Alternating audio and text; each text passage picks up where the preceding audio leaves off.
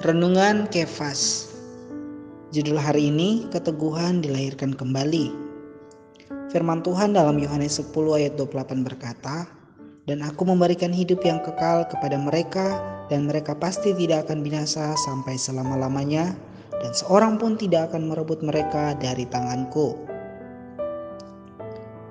Sekali dilahirkan kembali, selamanya tidak binasa.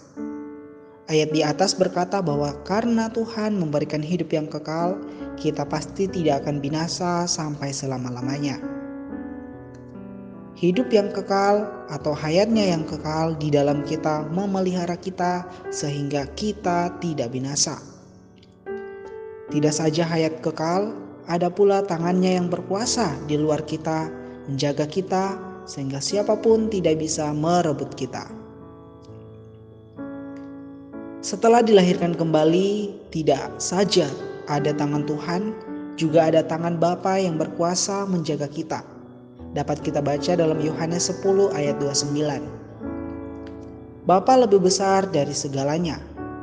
Karena ada tangan Bapa dan tangan Tuhan menjaga kita, siapa pun tidak bisa merebut kita, tidak ada orang yang bisa membinasakan kita. Sebab itu, begitu dilahirkan kembali, kita teguh sampai selama-lamanya, tidak akan binasa selamanya. Sobat Kefas, setelah kita menerima sepenuhnya kelahiran kembali ini, maka setiap saat kita mendapatkan penjagaan Tuhan. Karena memperoleh hayat kekal ini, setiap diri kita tidak akan binasa.